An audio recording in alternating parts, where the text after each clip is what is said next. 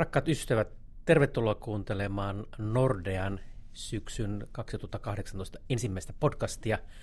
Minun nimeni on Aki Kangasharjo ja minulla on täällä studiossa kanssani meidän Venäjä-spesialisti Sanna Kurronen. Tervetuloa. Terve kaikille. Miten flunssa jaksaa? No sehän on varmaan syksyn merkki, että ehti viikon olla töissä ja iski ensimmäinen flunssa, niin. Mutta eiköhän tästä selvitä. Ja elokuussa ollaan, tämä on merkillistä. Mutta hei, tänään me puhutaan Venäjästä. Puhutaan Venäjän ihan kivasta talouskasvusta ja talouskehityksestä, joka on meneillään tällä hetkellä. Se on ensimmäinen teema. Toinen teema on se, että nyt lähiaikoina puhutut ja voimaan tulevat sanktiot. Mikä on niiden merkitys tälle talouskasvun näkymälle?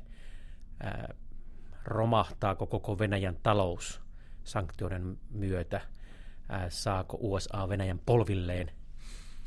Ja sitten näiden keskustelun jälkeen tullaan sitten lähelle meitä kaikkia ja mietitään, että mitä kaikki tämä tarkoittaa Suomelle. Tervetuloa kuuntelemaan. No niin, eli eikö talouskasvu on ihan hyvä ja kivaa? Ja Venäjällä on kaikki hyvin. No, ehkä se ei tuommoiselle kehittyvälle taloudelle kuitenkaan kauhean huikeeta, eli jotain reilun 1,5% vauhtia. Venäjä on kasvanut alkuvuonna, että ihan ok, mutta kyllähän euroalueellakin kasvaa nopeammin, että kyllähän tuommoisen kehittyvän maan pitäisi pystyä parempaan, mutta ei se mitään sen kummempaan kriisiäkään ole. Niin siinäpä se, ja tavallisilla ihmisillä on taas varaa kuluttaa, kun reaalipalkat nousee, eli palkkoja nousee nopeampaa kuin inflaatio. Venäjän reaalipalkat nousee jopa semmoista 8% vuosivauhtia nyt, että siellä kyllä nyt alkaa näkyä, että työttömyys on laskenut ja ehkä pitkään aika maltilliset palkankorotukset alkaa nyt sitten ajaa työntekijöitä tämmöisiin isompiin palkankorotusvaatimuksiin, ja tällaista viestiä on nyt kuullut jo jonkun aikaa Venäjällä toimivilta yrityksiltä, että aika kovia palkankorotuksia siellä maksetaan. Mutta sitten kokonaistulot ihmisille ei kasva yhtä nopeasti, koska erilaiset sosiaalituet ja muut ei nouse niin nopeasti. Ja sitten yksi, mitä on arvioitu, että myöskin harmaan talouden puolelta tulevat tulot on kasvanut vaisummin. Okay, mutta vähittäiskoppu kuitenkin kasvaa ihan kivasti reipasta 2% tahtiin. Ja nyt sitten oliko se alkuviikosta, kun se Putin allekirjoitti tämän arvonlisäveron korotuspykälän, eli se kyllä sitten rokottaa ostovoimaa omalta osaltaan. Kyllä, ja inflaatiohan on tosi alhainen, mutta tietysti veronkorotukset syö osittain ostovoimaa, eli ei se nyt, vaikka kuluttajanäkymä nyt on kohtalainen, niin ei siinäkään mitään ihan silkkaa kulutusjuhlaa ole luvassa. No investoinneista ei kuitenkaan ole mitään merkkiä varmaankaan. No, vaikka näyttäisi nyt ainakin siltä, että kun katsoo tilastoja, niin rahan määrän kasvu näyttää kuitenkin ihan positiiviselta, jopa 10% vaiheella olevalta, eli jonkunlaista niin kuin, tällaista investointiaktiivisuutta tai asunnon ostoaktiivisuutta siellä on. No joo, lainakanta kasvaa myös jo yrityksillekin, no realisti muutaman prosentin vuosivauhti, ettei mitenkään kovin nopeasti. Investointipuolella on, no investointien kasvu nyt on ollut aika vaisua, kuitenkin positiivista, mutta sielläkin on sitten hajontaa, että rakentaminen on miinuksella, joskin asuntorakentaminen kasvaa jonkun verran, eli siinä nollan kieppeillä pyöritään, eli että osa jonkin verran jollain sektorilla plussaa ja jollain sektorilla sitten miinusta, että investointien juuri pitäisi olla kasvaa paljon nopeammin tämmöisessä kehittyvässä taloudessa, jos sitä investointitarvetta on. Joo, ja kun pörssiä katsoo, joka tietenkin sitten heijastelee yritysten tulosnäkymiä, niin tavallaan huipuilla ollaan, mutta alkuvuosi näyttää olevan aika flättiä kehitystä, että sellainen niin kuin momentum ei ole päällä, mutta kuitenkin pörssikurssit on ylhäällä niin kuin kaikkialla maailmassa. No joo, mä olin alkuvuonna varovaisen optimistinen Venäjän markkinoiden suhteen tälle vuodelle sekä ruplan että osakkeiden osalta, johtuen siitä just, että kotitalouksien näkymä oli paljon parempi ja näytti siltä, että Venäjän kasvu selkeästi piristyy, ja tämä olisi voinut olla samoin kuin vuoden 2017 alussa, niin tulla tämmöinen pieni tämmöinen sijoittajabuumikin jopa Venäjälle, koska siellä kuitenkin on hyvin korkea korkotaso, mikä oli saattanut houkutella sit sijoituksia. Mutta sitten tuli nämä sanktiot, eli se kyllä löi sitten aika lailla alas kaikki toiveet Venäjän markkinoiden piristymisestä. Ennen kuin mennään sanktioon, niin kommentoidaan vähän vielä tätä öljyn hinnan kehitystä, että pörssin kehitys viime vuodelta tähän päivään menee hyvin hienosti päällekkäin öljyhinnan kehityksen kanssa, että öljyn hinta dollareissa nousi tuonne tämän vuoden kesään asti ja sitten ollut aika flättiä se kehitys, eli siinä mielessä sehän on tietenkin ollut se juurisyy siellä, miksi Venäjällä nyt hyvin menee, mutta kun ruplan arvo on laskenut vielä enemmän, niin sitten ainakin ruplissa siinä mielessä niin kotimarkkinoilla pitäisikin mennä hyvin, kun ruplia tulee ovista ja ikkunoista. No öljyn hinnan nousu ja sitten ruplan heikkeneminen samanaikaisesti on kyllä ruokkinut tukenut Venäjän julkista taloutta, eli ruplamääräisestihän niitä öljytuloja todella tulee nyt paljon, eli öljyn ruplahinta on huipuissaan ja helpottaa sitten kyllä ehdottomasti Venäjän julkisen sektorin asemaa, mutta ei ne aiemminkaan ne kanavat, mitä kautta öljytulot olisi ihan tavalliselle kansalle tai muille kuin öljyyrityksille valunut, niin ne ei ollut kovin suoraviivaisia. Eli aiemmin ehkä suurin kanava oli just sitten tämä pankkisektori, se tuki luotonantoa ja sitä rahanmäärän kasvua, tämä korkea öljyhinta ja ne öljytulot, mutta nyt sitten se kanava on pikkasen vaisumpi, niin ei se öljyn hinnan nousukaan on nyt niin voimakkaasti kanavoitunut sit sinne tavallisille venäläisille ainakaan, varsinkin kun ollaan nähty tosi maltillisia korotuksia erinäisiin sosiaalitukiin. Ja nyt sitten tulee nämä sanktiot helvetistä, niin kuin meidän Moskovan pääekonomistimme julisti tuolla meidän ennustekokouksessa. Miten vakavana sä näet nämä sanktiot? Niitä on tulossa nyt kahdella rintamalla. Toisaalta tämä kemiallisen iskun Skripal-kuvio on saanut aikaan sanktioita, mutta sitten Jenkki-kongressi haluaa osoittaa, että heillä on oma tahto Trumpin yli. Niin, siis alunperinhän tietysti nämä sanktiot tuli Krimistä, Krimin laittomasta miehityksestä, laittomasta liittämisestä Venäjään, ja siitä ne on lähtenyt, mutta tänä vuonna USA on löytänyt muitakin syitä, eli siellä on mainittu Venäjän yleinen tämmöinen haitallinen toiminta, esimerkiksi Syyriassa. Sitten on tietysti, niin kuin mainitsin, tämä Skripal-tapaus, eli tämä hermomyrkkytapaus Briteissä, mutta ehkä nyt kuitenkin se tärkein ja suurin ja Yhdysvaltojen eniten ärsyttävä on se USA-vaaleihin sekaantuminen.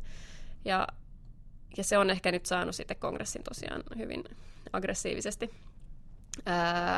vähän niin kuin jyräämään presidentin tahtoa tässä Venäjä-sanktioissa. Ja meidän Moskovan pääekonomisti oli kyllä todella niin kuin dramaattisella tuulella näistä sanktioista ja piti niiden vaikutuksia voimakkaana. Miten sä niin kuin arvioisit, mitä sä luulet, että jos nämä sanktiot, joista nyt puhutaan, jotka ei siis ole vielä kaikki voimassa, mutta että jos nämä putkessa olevat sanktiot tulee voimaan, niin miten merkittävä vaikutus se on Venäjän taloudelle? No, täällä on kyllä väläytelty todella vakavia sanktioita talouden kannalta. Eli nyt mitä todennäköisesti tulee voimaan on nämä Skripal-sanktiot, jotka on siis, jota USA voi käyttää mitä maata vastaan, vaan joka tekee tämmöisiä kemiallisilla aseilla jotain iskuja. Ja ne ensimmäisen vaiheen sanktiot on aika pieniä siihen liittyen, eli käytännössä tämmöinen yhteistyö, että USA ei saa enää viedä teknologiaa tai tuotteita, jotka liittyy tämmöiseen toimintaan. Ja se oikeastaan jo nyt on aika nollassa se kauppa, että siinä ei ole mitään isompaa. Mutta sitten siinä on semmoinen toinen vaihe, eli jos ei Venäjä osoita sitten 3 kuukauteen, että se on lopettanut tämmöisen kemiallisten aseiden kehittämisen tai jotenkin näytä tehneensä niin sanotusti parannuksen aiheessa, niin USA voi sitten lisätä näitä sanktioita. Ja siinä voisi olla sitten koko kauppa USA ja Venäjän väliltä mennä kieltoon, lennot Venäjältä USAhan kiellettäisiin, koko Venäjän valtion rahoittaminen, eli käytännössä Venäjän valtionlainoja ei voisi ostaa, jopa diplomaattisuhteet, tuskinpa niitä nyt katkaistaan, mutta niitä voitaisiin ajaa alas, ja tässä on aika kovia keinoja. Sitten lisäksi USA on väläyttänyt, tai USAssa on tämmöisiä lakiesityksiä ollut, jossa on esimerkiksi Venäjän valtionomisteiset pankit sanktioitaisiin. Tämä olisi iso juttu. Eli käytännössä Venäjän suurimmilta pankeilta kiellettäisiin pääsy dollariliquiditeettiin, ja se tekisi näiden, että nämä pankit ei käytännössä sitten pystyisi Venäjän vientiteollisuutta palvelemaan. Kyllähän nämä on niin merkittäviä juttuja, että Venäjän talouskasvu kyllä hyytyisi ja kriisi tulisi päälle. Mutta sillä jos Venäjälle tulee kriisi, niin se tulee sitten, ne vaikutukset heilahtaa rajan yli alta aikayksikön. Nyt kuultiin alkuviikosta, kuinka Itärajan lähelle ollaan juuri avaamassa Tsaarnimistä outlet-kauppakeskusta. Ja toivotaan nimen mukaisestikin, että Venäjältä turistit tulee ja paremmalla reaalipalkalla sitten ostavat. Mutta nyt jos ajatellaan, että ruplan arvo heikkenee, vaikka reaalipalkat kotimaassa nouseekin, ja sitten tulee vielä nämä sanktiot päälle, niin jääkö kauppakeskuksesta sitten turistit tulematta? No kyllä tuo ruplan arvon heikkeneminen tuntuu näkyvän aika nopeasti. Eli näyttäisi nyt jo siltä, että Venäjän tuonti olisi huhtikuussa nähdyn ensimmäisen ruplan heikkenemispiikin jälkeen niin lähtenyt kasvu hidastumaan Venäjän tuonnissa selvästi. Eli kyllä se vaikuttaa totta kai tähän matkailuun Suomeen, se ruplan ostovoima, että ehdottomasti tämä on nyt haastava tilanne Suomen palveluviennille, eli tälle matkailuviennille venäläisille. Ja samoin sitten Suomen viennille, tavaraviennille Venäjälle. Suomen vienti kyllä kokonaisuudessa edelleen kasvaa, vaikka hidastuvalla tahdilla, mutta käänne viennissä Venäjälle on selvästi voimakkaampi alkuvuonna, ja siellä on käänne ollut jopa niin kuin miinusmerkkiseksi, että kyllähän tämä niin näkyy sitten jo sielläkin puolella. Joo, ja valitettavasti musta tilanne näyttää tällä hetkellä siltä, että tämä sanktioiden uhka vähintään niin pysyy kyllä nyt päällä, eli tuskin nähdään mitään merkittävää ruplan vahvistumista. Eli lähinnä niin päin ehkä, että jos näistä kukaan ei nyt usko, että Venäjän valtionlainoja sanktioitaisi tai että näitä isoja venäläispankkeja sanktioitaisi, eli sitä ei kyllä todellakaan ole markkinoilla vielä edes hinnoissa. Eli kyllä rupla heikkenee vielä lisää, jos nämä kaikkein kovimmat sanktiot iskee päälle. Eli kyllä se riski mun mielestä edelleen ruplan kohdallaan siihen vielä heikompaan suuntaan, että valitettavasti. No nyt kun sä oot seurannut tätä Venäjän tilannetta monta vuotta, niin miten sä, ja muutenkin tätä keskustelua Venäjästä, niin mitä sä luulet sanktioista, että miten voimakkaana lopulta sitten tulee voimaan? Pitääkö meidän oikeasti pelätä sitä pahinta skenaariota vai tuleeko tässä joku kompromissi? No varmaan USA-välivaalit on nyt yksi semmoinen kynnyskysymys, eli jos USA löytää jotain näyttöä siitä, että Venäjä sekaantuisi myös USA-välivaaleihin, niin sitten mä kyllä näen ihan mahdollisenakin, että tässä kovennetaan edelleen otteita. Mutta eihän näillä sanktioilla sinänsä tavoitella sitä, että tavallisen venäläisen elämä tehtäisiin vaikeaksi tai tavallisen venäläisen yrityksen toiminta tehtäisiin vaikeaksi. Eli kyllähän tässä USAkin yrittää sitten tasapainoilla. Eli huhtikuussa asetettiin muun muassa Rusal, maailman suurimpia alumiinituottajia, pakotelistalle, niin kyllä siirryttiin sitten vähän perääntymään, eli nähtiin, miten paljon se vaikuttaa ei vaan Rusaliin, vaan myös sen kumppaneihin ympäri maailmaa, ja näitä täytyy miettiä ja USA miettiikin kokonaisuutena. Hyvä. Näitä me jäämme odottamaan ja katsotaan, mitä tapahtuu ennen välivaaleja Jenkeissä ja mitä tapahtuu sen jälkeen ja mitä vaikutus sillä on Venäjän talouteen. Toivotaan, että Venäjällä talouskasvu jatkuu, koska Suomi tarvitsee venäläistä ostovoimaa. Toivotaan parasta. Hyvät ystävät, tässä oli syksyn ensimmäinen podcast. Me jatkamme ihan tuota pikaa. Syyskuun 5. päivä julkaisemme Nordean talousennusteen ja pidämme oman podcastimme siitä. Tästä se syksy lähtee liikkeelle. Ei muutakaan raikasta ja kirpeää syksyä. Moi. Moi.